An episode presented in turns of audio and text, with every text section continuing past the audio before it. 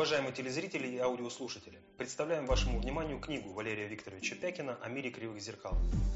Данная книга – это постановка вопроса о необходимости для каждого человека видения вещей в их истинном свете, необходимости овладения методологией работы с информацией для того, чтобы человек не допустил манипулирования собой.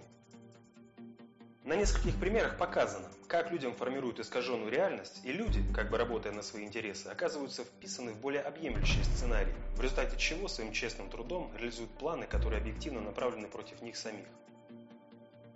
Приобрести книгу можно на нашем сайте через форму заказа или через онлайн-магазин ozon.ru, а также пройдя по ссылкам, размещенным под видео на нашем канале YouTube «Фонд концептуальных технологий» или зайдя в раздел «Товары» в наших группах в соцсетях.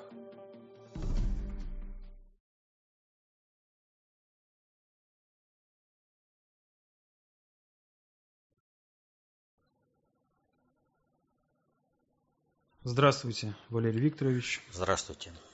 Здравствуйте, уважаемые телезрители, аудиослушатели, товарищи в студии. Сегодня 30 марта 2020 года. Э, как известно, 25 марта э, Владимир Путин, Владимир Владимирович, Владимирович Путин, Путин государь. государь, обратился к гражданам России э, по вопросу, который сейчас волнует всех нас, я цитирую. Много о чем он сказал в этом выступлении. И, э, в частности, первый вопрос, который просят прокомментировать вас, Валерий Викторович. Почему Путин попросил всех посидеть дома?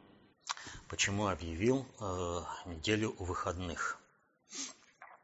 Да, вопрос, вопрос э, такой э, напрашивающийся. Ну, сколько вот и я говорил, да, что это коронавирус это большой спектакль планетарного масштаба. И вот зачем же в смысле вот, ну, в этот спектакль вот так вот вписываться и объявлять э, выходные.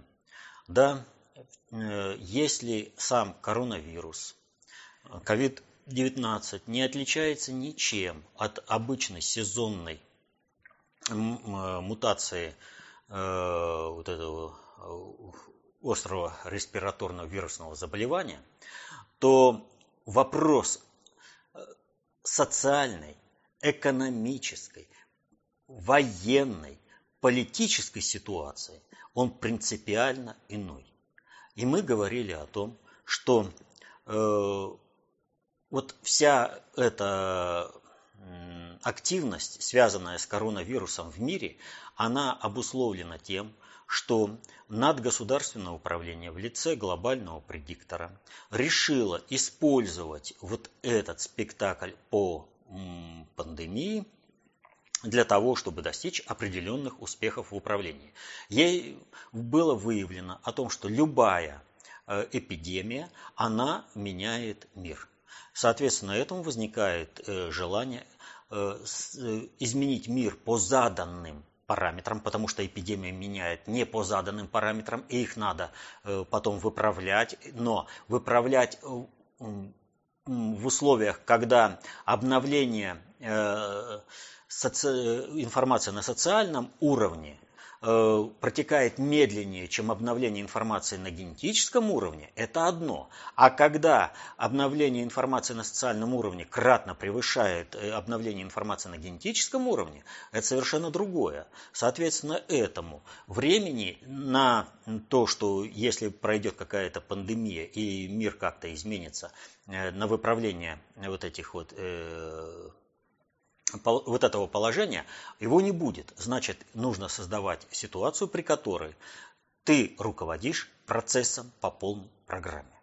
Но нужно понимать простую вещь. В управлении никогда не бывает так, что получается ровно то, что ты задумал. Как только ты сделал управленческий шаг и осуществил управленческое воздействие на систему – и состояние системы изменилось, то сразу же это влечет изменения э, во всей суперсистеме, а уж э, что касается э, социального общества, ну, вообще общества на планете Земля, то и во всей сложной социальной суперсистеме.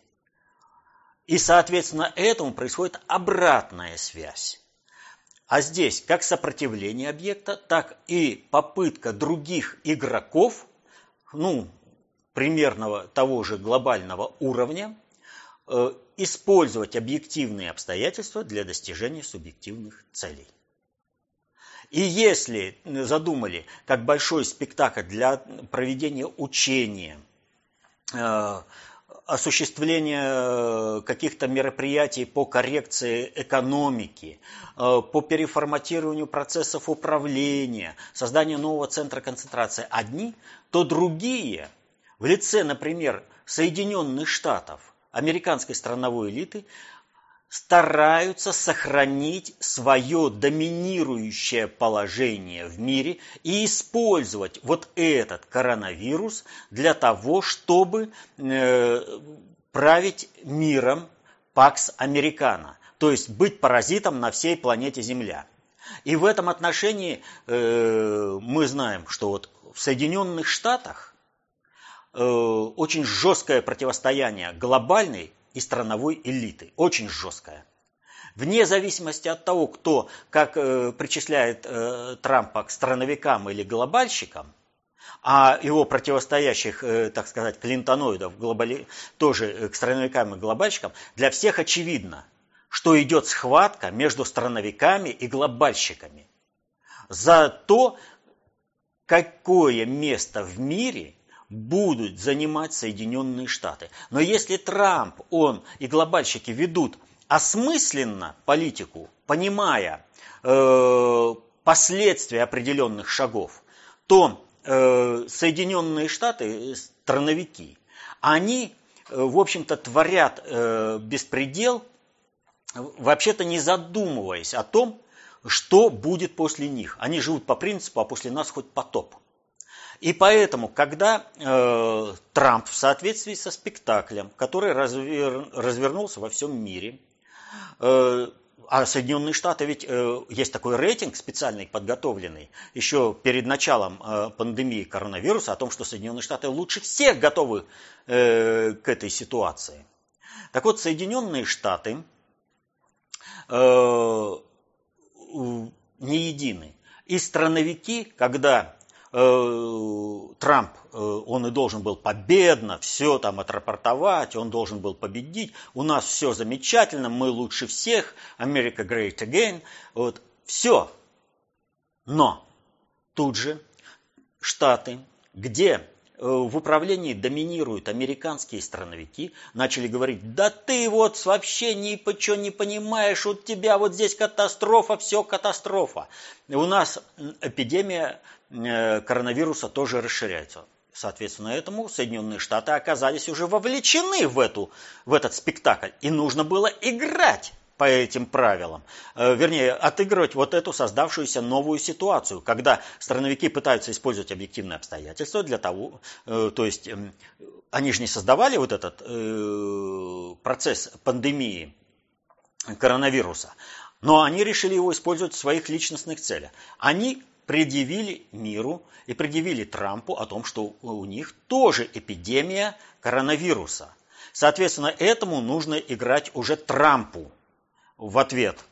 Э, и он что делает? Правильно, он разворачивает и говорит, так как же вы допустили такие сякие? Вы, страновики, у себя допустили вот такое. Это полный развал от вас идет. Это вы все сделали, это результат вашего управления, что э, эпидемия, она вот так вот сказывается на Соединенных Штатах.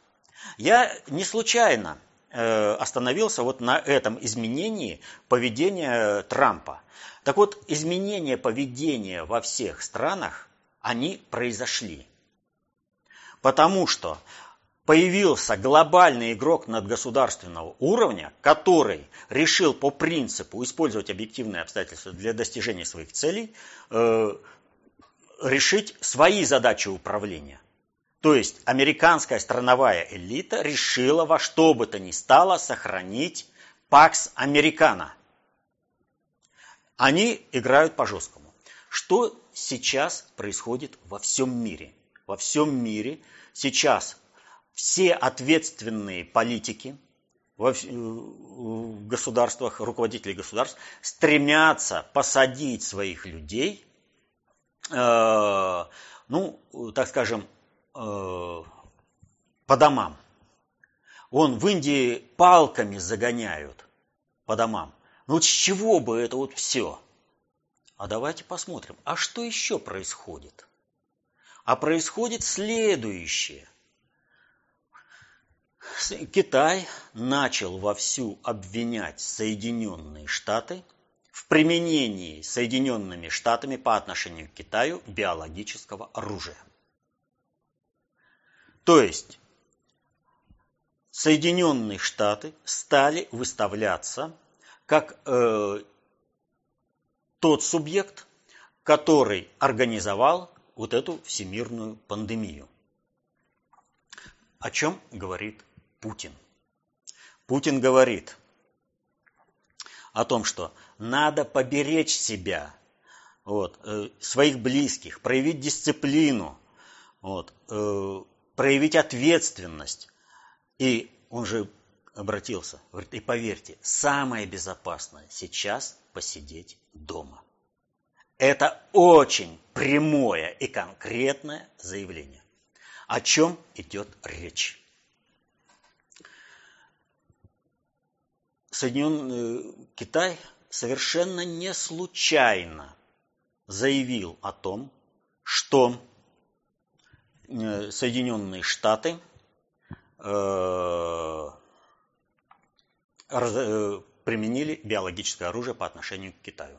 В Китае, ой, в Китае, в Соединенных Штатах идет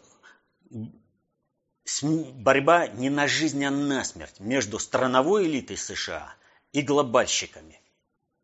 Но эта же смертельная борьба переносится на территорию России, потому что подпиндосники в управлении готовы уничтожить страну, лишь бы только услужить Соединенным Штатам. Вспомните правительство э, Медведева, которое собиралось это сделать, уничтожить страну. Ради чего в госуправление даже вошел снова Александр Сталевич Волошин.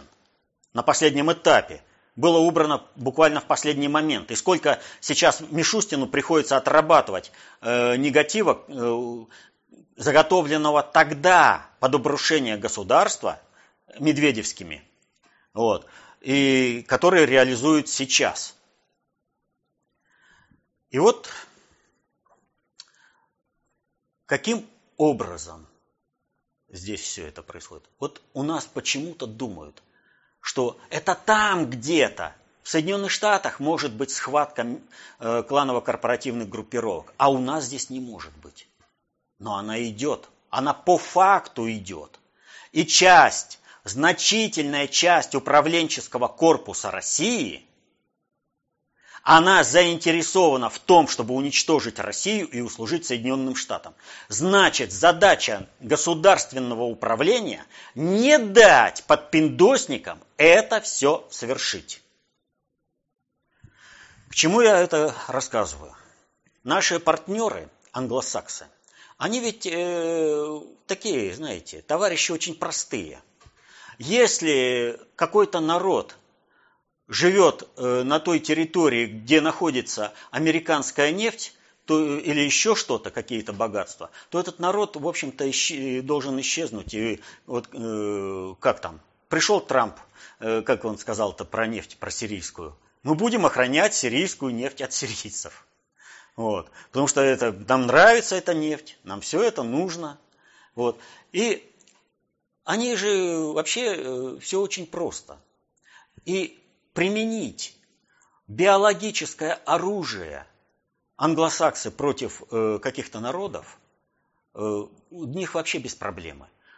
Вспомните э, того же Черчилля, который об, объяснял, что это вообще нормально применять биологическое оружие против низших народов, а куда всегда заносят русских. То есть мы вообще, в лучшем случае, низшие народы, если вообще э, люди. Вот. А возьмите Первую мировую войну, что химатак не было. И возникает вопрос, а возможно у нас химатаки? какие-то вот атаки бактериологического, там, это, вообще биологического оружия? Да вполне возможно. Почему? Если они возможны э, были в Европе, были возможны в Японии, в Соединенных Штатах, помните, раздавали э, одеяла, которыми укрывались э, чумные и болеющие оспой люди индейцам, и какие эпидемии индейцев выкашивал. Почему по отношению к нам не может быть применено то самое биологическое оружие? Оно может быть применено. И мы даже знаем субъекта, который может это применить. В Соединенных Штатах, вспомните, по э, почте рассылали э, споры сибирской язвы. Совсем недавно по почте пришло письмо в Новосибирскую клинику о том, что сибирская язва там в этом письме находится. Это был тест, определенный тест. И э, вспомним, э, как нам подарили наши, так сказать, партнеры в 1979 году вспышку эпидемии э, сибирской язвы в Свердловске.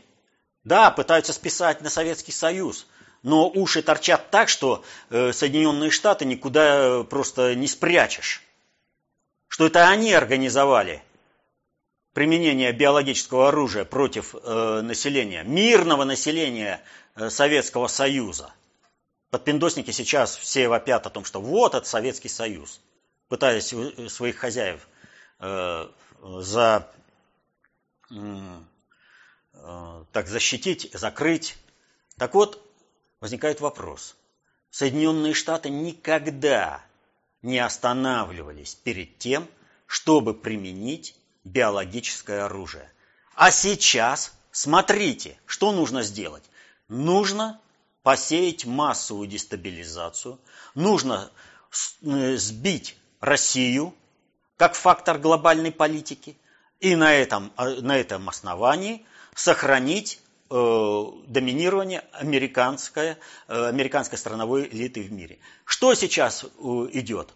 Пандемия, коронавирус. Просто вот условия для применения биологического оружия, вот оно, на лицо.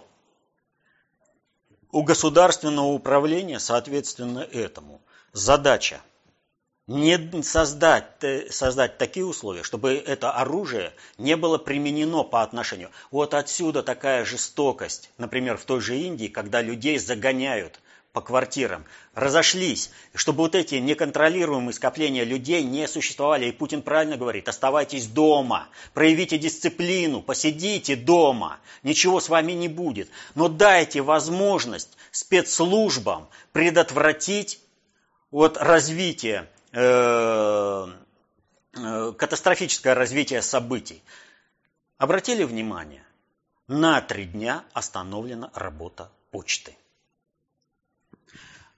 Смысл этого мероприятия только в одном. Когда спецслужбы точно знают субъекта, который собирается провести теракт, способ, которым собирается провести теракт, и объект, по которому собирается провести теракт. И вот тогда есть смысл, потому что быстро за эти три дня Э, необходимые почтовые отправления будут изъяты, и никто ничего не заметит. Просто дальше жизнь пойдет сама собой. То есть делается все, чтобы защитить население страны, чтобы по населению страны не было применено биологическое оружие, чтобы у нас не было никакой пандемии, чего бы там ни было. И, соответственно, этому Путин правильно обращается. Проявить дисциплину и некоторое время посидеть э, у себя дома. Не ходить в кинотеатры, не ходить по торговым центрам, то есть места, где объективно может быть применено это биологическое оружие. Дать возможность спецслужбам зачистить тех, кто собирается применить это оружие. Вот такая, в общем, ситуация. Должны посидеть дома. А так, в принципе, ну, надо же понимать простую вещь. Войну против России никто не отменял. И здесь все средства хороши.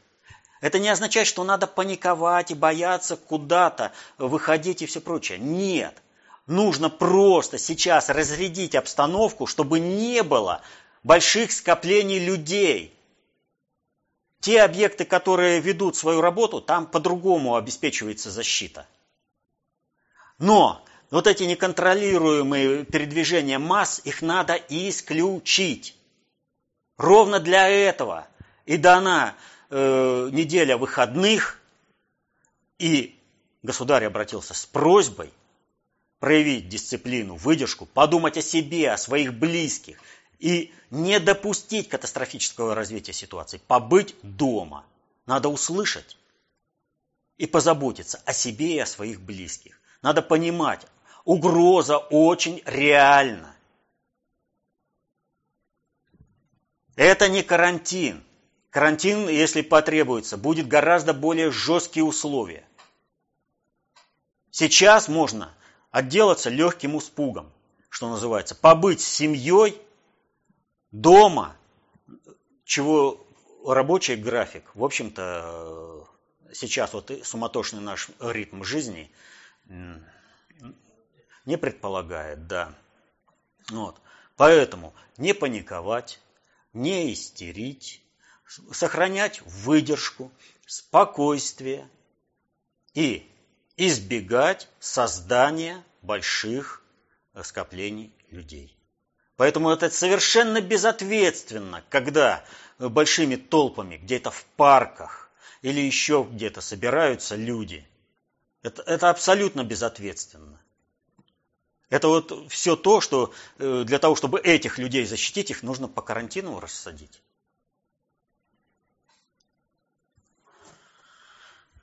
Вот так вот. Так что, если сам, сама, э, сама эпидемия, она э, не опаснее сезонного гриппа, то э, попытки использовать эту ситуацию по перестройке мирового управления, которое осуществляют глобальщики по, по, при, по, при организации спектакля с пандемией коронавируса, она является смертельно опасной, потому что Соединенные Штаты, страновики, страновая элита и подпиндосники Соединенных Штатов в любой стране, они хотят это превратить в реальную пандемию. Они не понимают, что они в результате этого сами сдохнут. Мы, конечно, попадем в рай.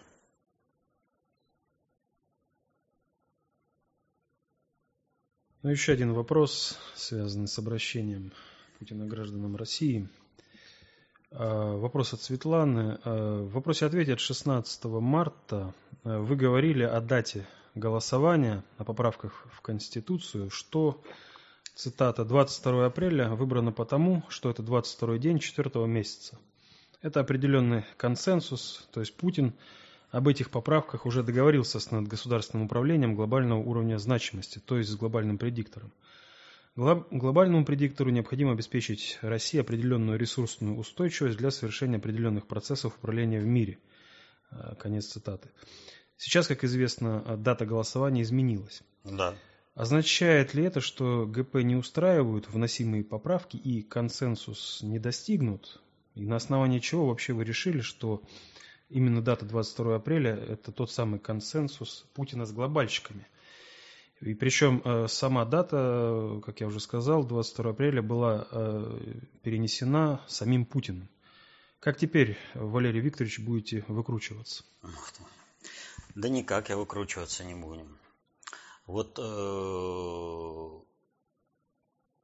в общем-то, вопрос, он настолько простой и настолько очевидный, что для тех, кто хотя бы в какой-то мере владеет концепцией общественной, э, знает концепцию общественной безопасности, владеет достаточно общей теорией управления, это вообще даже не вопрос.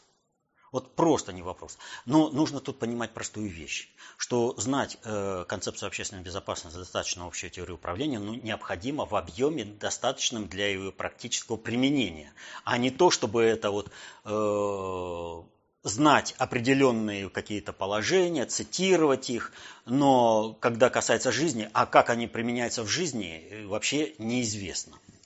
Вот. Э, все ведь лежит на поверхности. Вот вообще вот все лежит на поверхности. Вот нужно понимать простую вещь. Управление – процесс информационный. Распространение любого, любой информации – это является управление. Только э, эта информация показывает процесс, какого управления осуществляется, какая целеориентированность этого управления. Вот. И э, вот для того, чтобы разобраться, э, почему 22 э, апреля, э, то есть 22 иерофанта, четвертый месяц это четыре, четырех единства философия, то есть вообще вопросы все очевидны. Вот. Даже не надо знать всей полноты доту. Э, не надо вот э, в полной мере владеть концепцией общественной безопасности, нужно знать вот три вещи. Это виды социальной власти, как они осуществляются, э, виды политики, что есть внутреннее, внешнее и глобальное, и что есть структурное и бесструктурное управление. В чем их разница? Вот если человек хотя бы на, вот, в в минимальной степени знает это и умеет это применять в жизни, выявлять это, да, для него вопрос, откуда э, взялась, э, откуда взялось мое утверждение о том, что это в результате консенсуса, э, достигнутого с глобальным предиктором, даже вопроса не возникнет. Просто вот вообще, для него это все очевидно. Но если человек хорошо знает доту, владеет концепцией общественной безопасности, то ну, он вообще весь спектр Э, поднимает. Но поскольку нас смотрят, в общем-то, люди большей частью э, либо не владеющие, либо слабо владеющие вот этими вопросами, не знающими концепции общественной безопасности, не умеющие, в общем-то, по полной программе применять достаточно общую теорию управления, э, немножко в этом отношении надо все-таки рассказать. Вот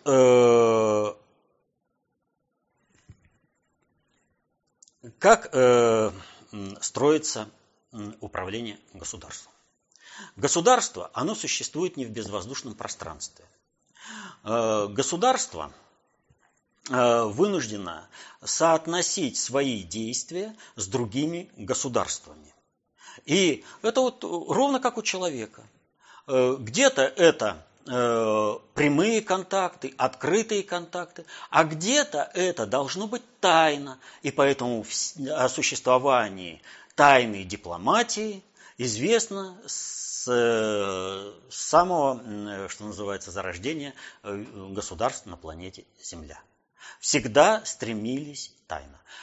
Государствами управляют элиты – и соответственно этому у элит по отношению к государству есть определенные интересы. Эти интересы могут совпадать с государственной политикой, а могут не совпадать с этой государственной политикой. И, соответственно, этому, для того, чтобы какая-то элита чего-то достигла, она, э, у себя в стране, она всегда ищет себе партнеров э, за рубежом, оперевшись на, на ресурсную базу которых можно будет либо совершить э, государственный переворот внутри страны, либо э, каким-то образом скорректировать э, управление э, страны так, чтобы это было... Э, Э, выгодно этой э, кланово-корпоративной э, группировке. Но если брать в целом, то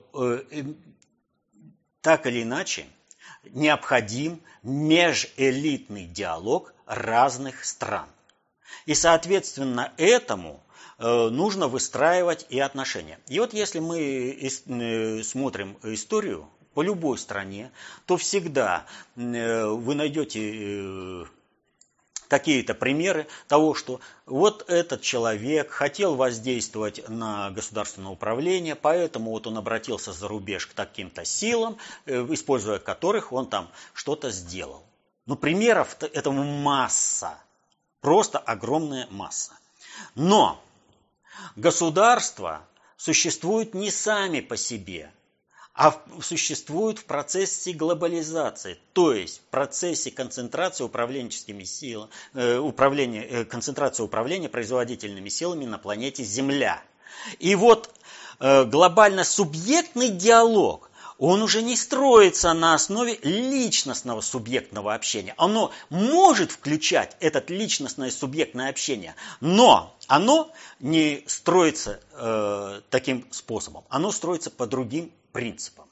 И вот если раньше, э, до появления средств технической коммуникации, основным э, видом связи было почтовое отправление, которое привозил какой-нибудь курьер в той или иной мере посвящения, вплоть до того, что он являлся каким-нибудь, образно говоря, киссинджером наших времен, то э, с появлением СМИ появилось э, вообще технических видов коммуникации, и особенно с появлением СМИ появилась возможность использовать открытые формы коммуникации. Вот если взять в разведке, то мы часто, вот, особенно в фильмах э, про Вторую мировую войну или Первую мировую войну, в какой-то газете появилось какое-то сообщение, которое нужный человек прочитал, и он пришел, прочитав это сообщение в нужное место, и встретился с нужным курьером или э, вскрыл тайник, который ему дал ресурсы для того, чтобы он продолжал свою шпионскую деятельность. Но это настолько примитивно и просто э, для управления, э, что это, в общем-то, понятно всем.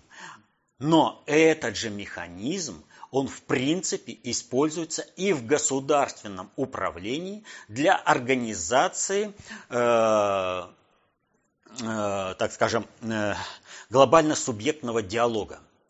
Примером вот такого э, глобально-субъектного диалога является сообщение ТАСС от 14 июня 1941 года –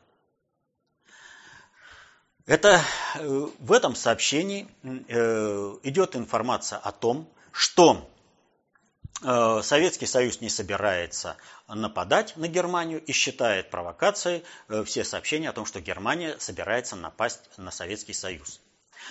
По тому, как среагировали и какая информация появилась в публичной сфере определенных стран, уже в первые же дни этого сообщения было выявлено цели и цели, целеориентирования и вообще э, направление деятельности всех субъектов глобальной политики. То есть, к чему готовится Германия, к чему готовится Великобритания, к чему готовятся Соединенные Штаты, там Франция, все готовятся.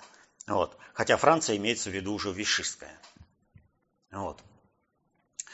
Э, вот этот вброс информации э, был сделан, получили обратную связь, и на основе этого было уже понятно, с какими предложениями обращаться к Черчиллю, к Рузвельту, к Гитлеру, э, хотя к Гитлеру уже ни с какими предложениями и не обратишься. Четыре сообщения ТАСС было проигнорировано. Было понятно, что война неизбежна. Так вот, Э, Советский Союз, э, Советская Россия появились в результате непланируемого э, управленческого маневра русской концептуальной власти. То есть Россия должна была рухнуть в результате февральской революции. Но в октябре 17 года пришли большевики и спасли Россию. Более того, большевики сразу же предприняли игру на глобальном уровне, на политическом, сразу же. И эту позицию они показали в разгроме заговора послов в 18 году. Как только это произошло, было понятно. что большевистская власть в России – это субъект глобальной политики, с которым надо находить какой-то диалог. В любом случае этот диалог нужен, э, э, нужен. И поэтому всегда так или иначе, кто бы с кем бы как бы ни воевал, но через третьих, десятых стран всегда пытались найти диалог для того, чтобы воздействовать на страну таким образом, чтобы э, война закончилась э, победой э, того, кто ищет такой подобный диалог. Механизмов контакта у большевиков не было – вот у, э, у троцкистов они были напрямую включены э, в надгосударственную систему управления, в банковские структуры, вот Троцкий, э, биографию почитайте.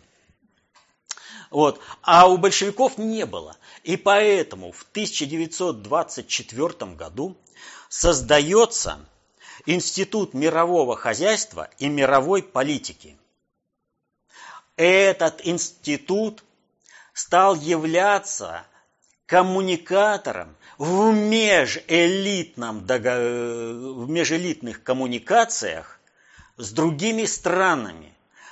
Деятельность этого института настолько была необходима Сталину, что как только подошли э, к Москве э, э, немецко-фашистские войска, он был эвакуирован э, в Куйбышев, но едва э, произошла битва под Москвой в декабре 1941 э, же года, уже в начале 1942 года институт вернулся в Москву.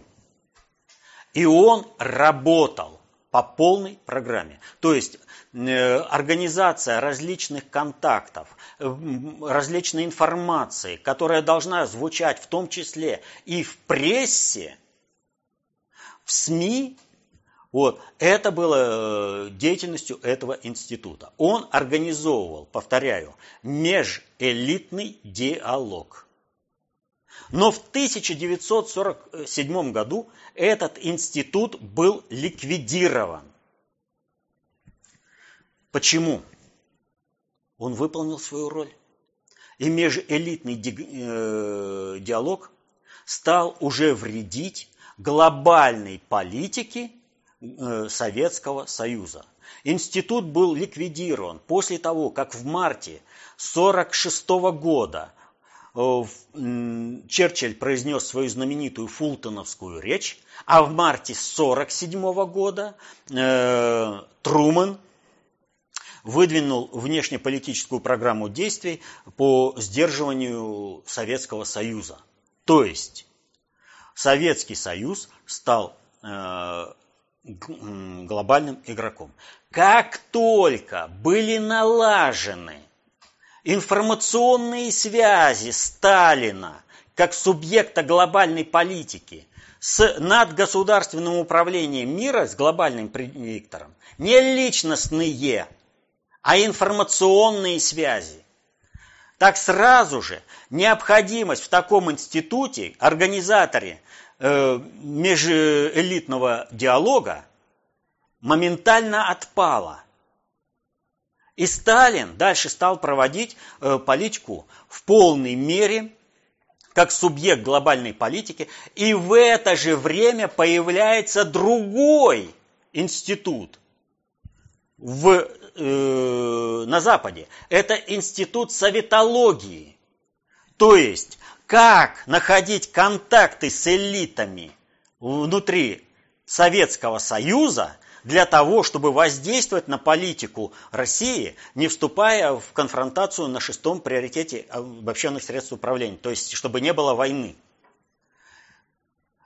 У них появилась советология, у них появилась задача коммуникации организации межэлитного диалога по одной простой причине, что э, межэлитный диалог со стороны советского государства был прекращен, а глобальное управление и глобально-субъектный диалог, он осуществлялся лично Сталиным.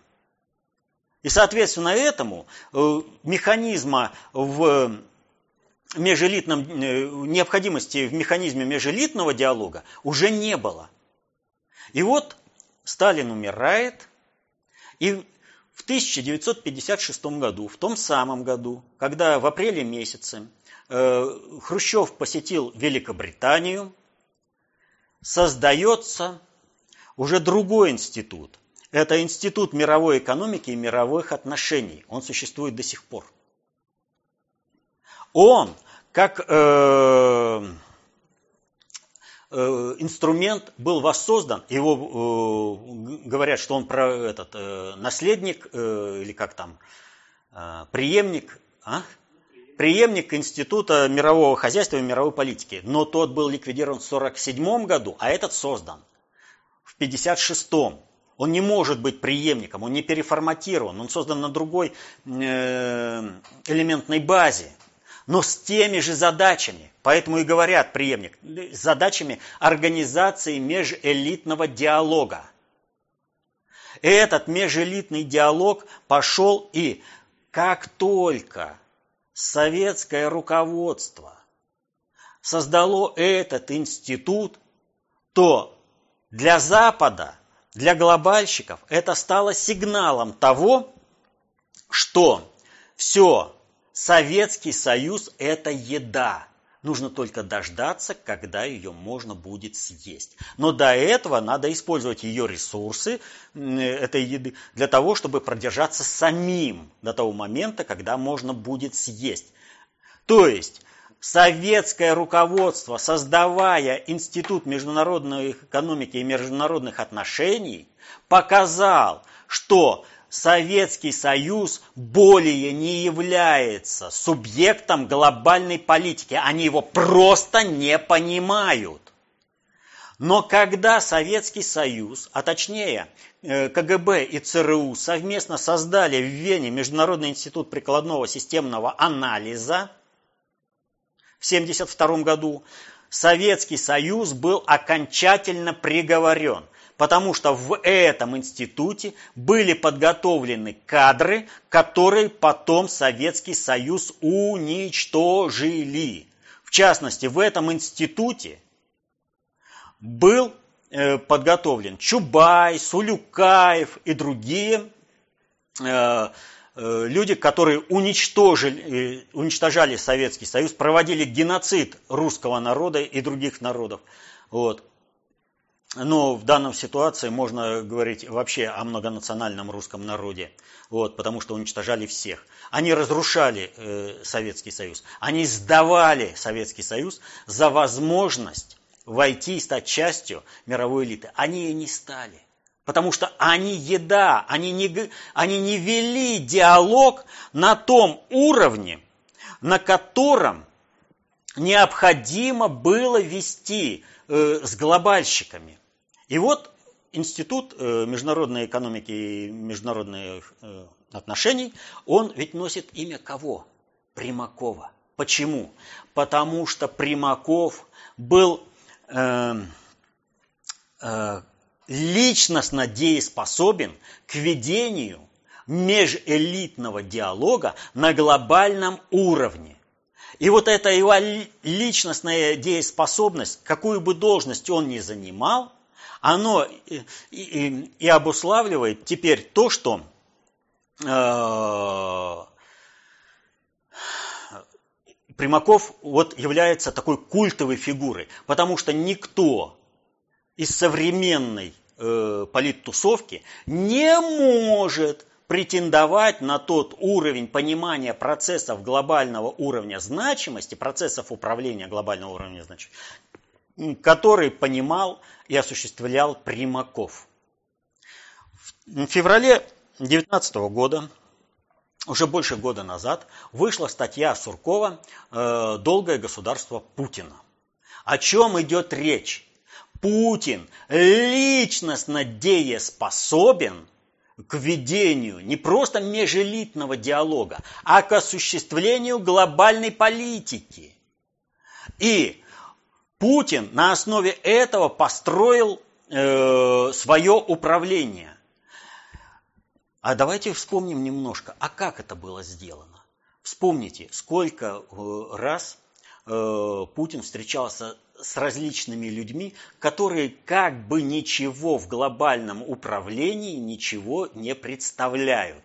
Такие, например, как Марис Дрюон и другие люди. Это была форма, публичная форма обмена информацией. В дальнейшем это, эта форма, она уже не нужна. Заявление Путина, реакция определенных э, субъектов управления, которые правильно и адекватно услышали Путина, позволяет на глазах вести диалог, который люди, не разбирающиеся в управлении, ничего понять не могут. Просто для них это вот, ну, обычные выступления, это обычные заявления, это, э, ну, просто обычная деятельность. Но если правильно это слышать, то можно разобраться в процессах управления. Вот приведу такой абсолютно бытовой пример, чтобы это понять. На работе или дома вы сидите спиной ко всем остальным.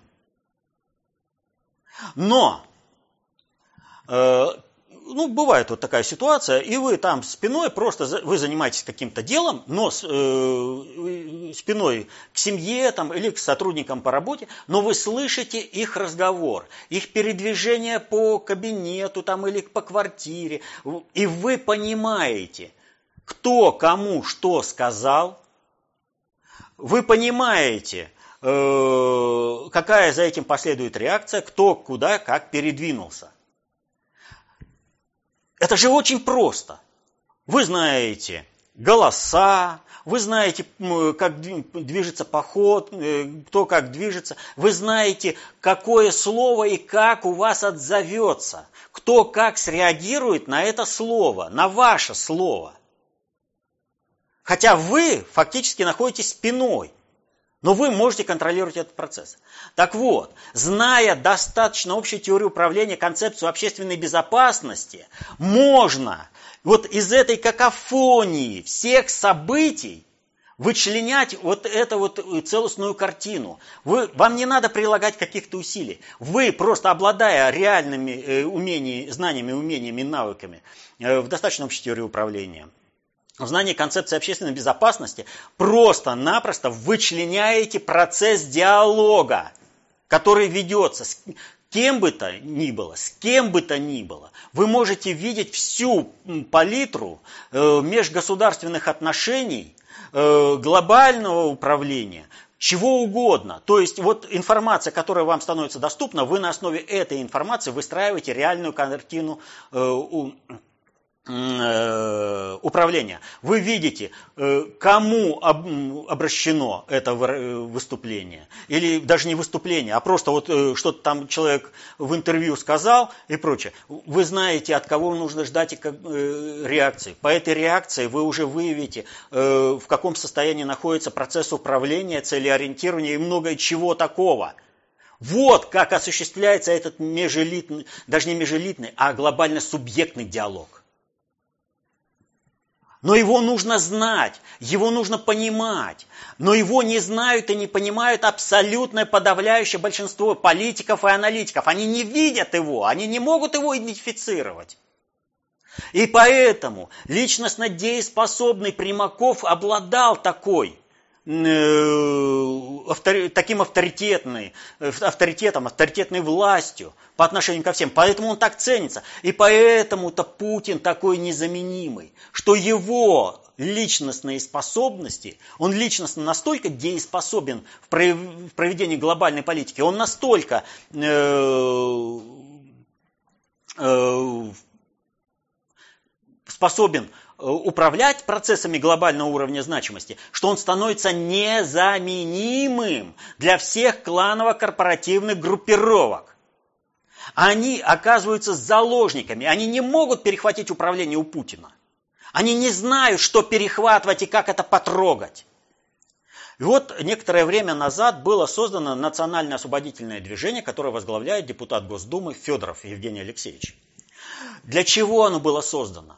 Оно было создано теми элитными представителями, которые по своей ежедневной практике, рабочей практике, общения с управленческими элитами других стран, в принципе, не только знают, но в какой-то степени ощущают, когда ведется вот этот глобально-субъектный диалог. Но они его не понимают. Они попытались это выцепить. Единственная, э, единственная методология, которая дает возможность э, понимать э, все это управление, выцеплять все эти меж глобально-субъектные диалоги, вот, это концепция общественной безопасности. И куда пошел Евгений Алексеевич Федоров? Он пошел э, к представителям концепции общественной безопасности. Результат был уже заранее прогнозируемый. То есть, какая попытка, такой результат. Поэтому здесь ничего удивительного нет. Но сама попытка была. Вот. Поэтому, э, что здесь нужно понимать? Что вся информация необходимая, она есть в, в средствах массовой информации. Можно видеть и слышать, как осуществляются процессы управления. Но для того, чтобы их понять, нужно знать, как работать с информацией такого уровня. То есть, если человек знает концепцию общественной безопасности, достаточно общую теорию управления, для него даже не возникнет вопрос – Потому что он, реально опираясь на различные выступления Путина и на различные э, реакции Запада, он сразу покажет, как этот диалог был выстроен. Что и почему э, стало возможным. Для него это не вопрос, это просто вопрос знания. Э, вот, ну, как вот объяснить? Вот в математике. Если ты знаешь, что 2 плюс 2, 4, 2 умножить на 2, 4, 3 плюс 3 это 6, но 3 умножить на 3 это 9, вот ровно то же самое работает в информации. Практическое знание. Если ты умеешь этими правилами пользоваться, то тебе не важно уже, сколько э, там фейковых новостей и все прочее, ты выявишь и фейковые новости, и достоверную информацию, ты выявишь процесс управления. Для тебя это все очевидно, это не закрыто.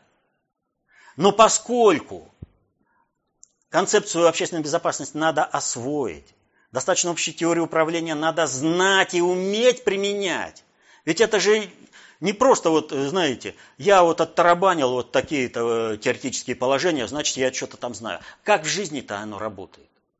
Ты это можешь, ты это видишь. Вот э, в этом отношении и заключается задача фонда концептуальных технологий. Раньше как было? Э, многие ставили вопрос. О, что вы, концепция хорошая, да в жизни-то она неприменима. Ну никак не получится.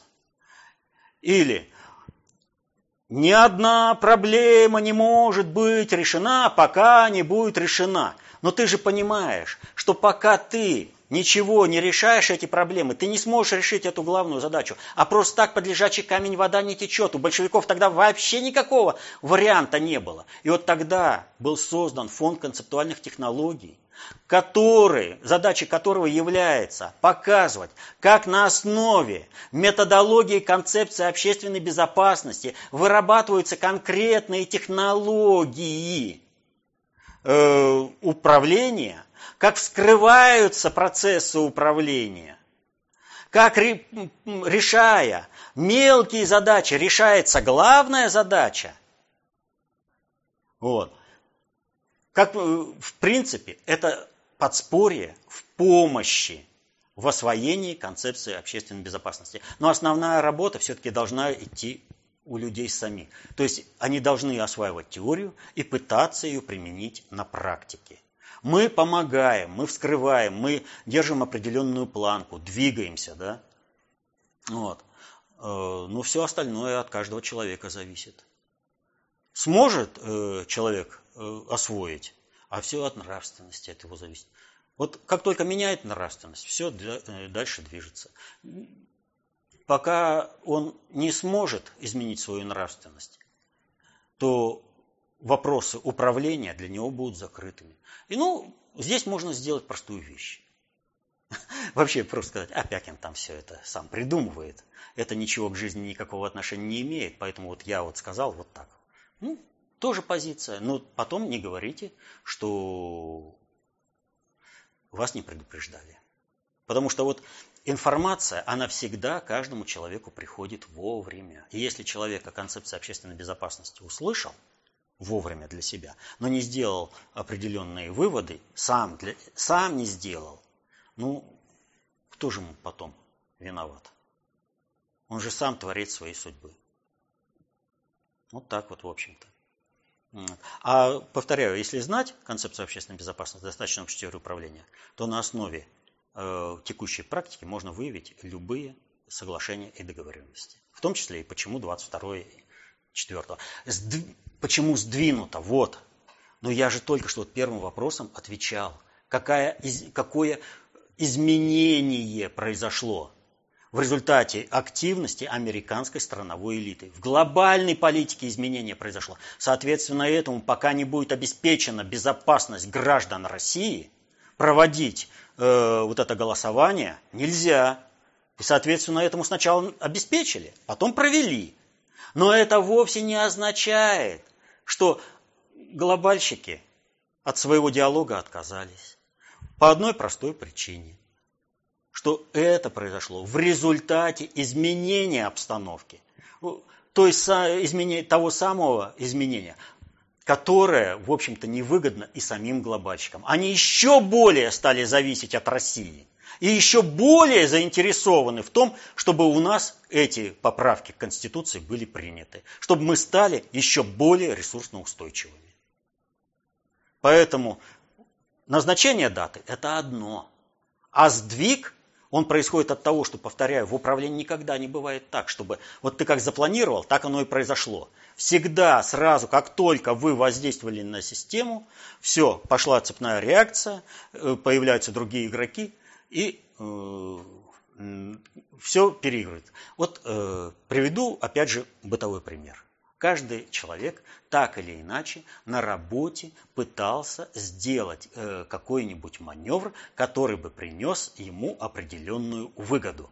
А потом, а вот такой-то или такая-то узнала и воспользовалась вот этим, она решила, а я вот в результате этого не добился полностью или, или вообще не добился ничего. Ну ведь примеров-то такого же море. Так почему же вы думаете, что в отношениях э, управления глобальными, сложными социальными суперсистемами, где вообще ну, просто огромное количество вводных, воздействующих, э, где каждый это, в каждом объекте масса субъектов более э, низших объектов управления. Вот. Почему они э, ведут себя вот таким вот образом?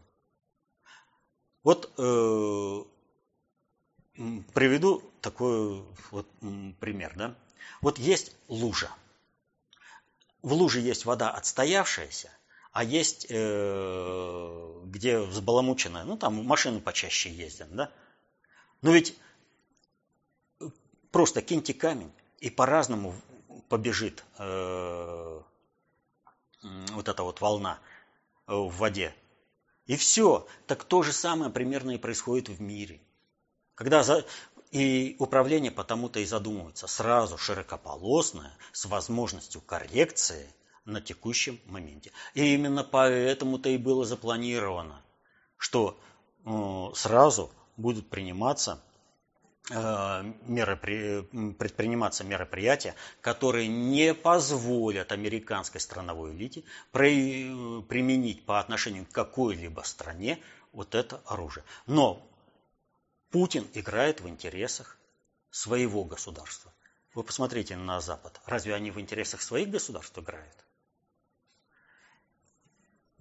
Путин работает в интересах своего населения, населения России так надо помочь. Сказал государь проявить выдержку, дисциплину, позаботиться о себе, о своих близких и оставаться дома. Значит, нужно проявить выдержку и дисциплину и оставаться дома по максимуму.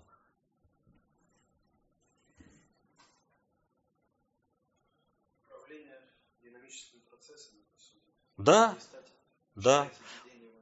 Вот если человек воспринимает управление вот э, для человека, который, опять же вопрос, э, если человек воспринимает управление как последовательность статических картинок, да, то он не поймет. Ну ну не дано ему просто понять, почему и как осуществился между Путиным и глобальщиками диалог, и как был назначен 22 э, апреля.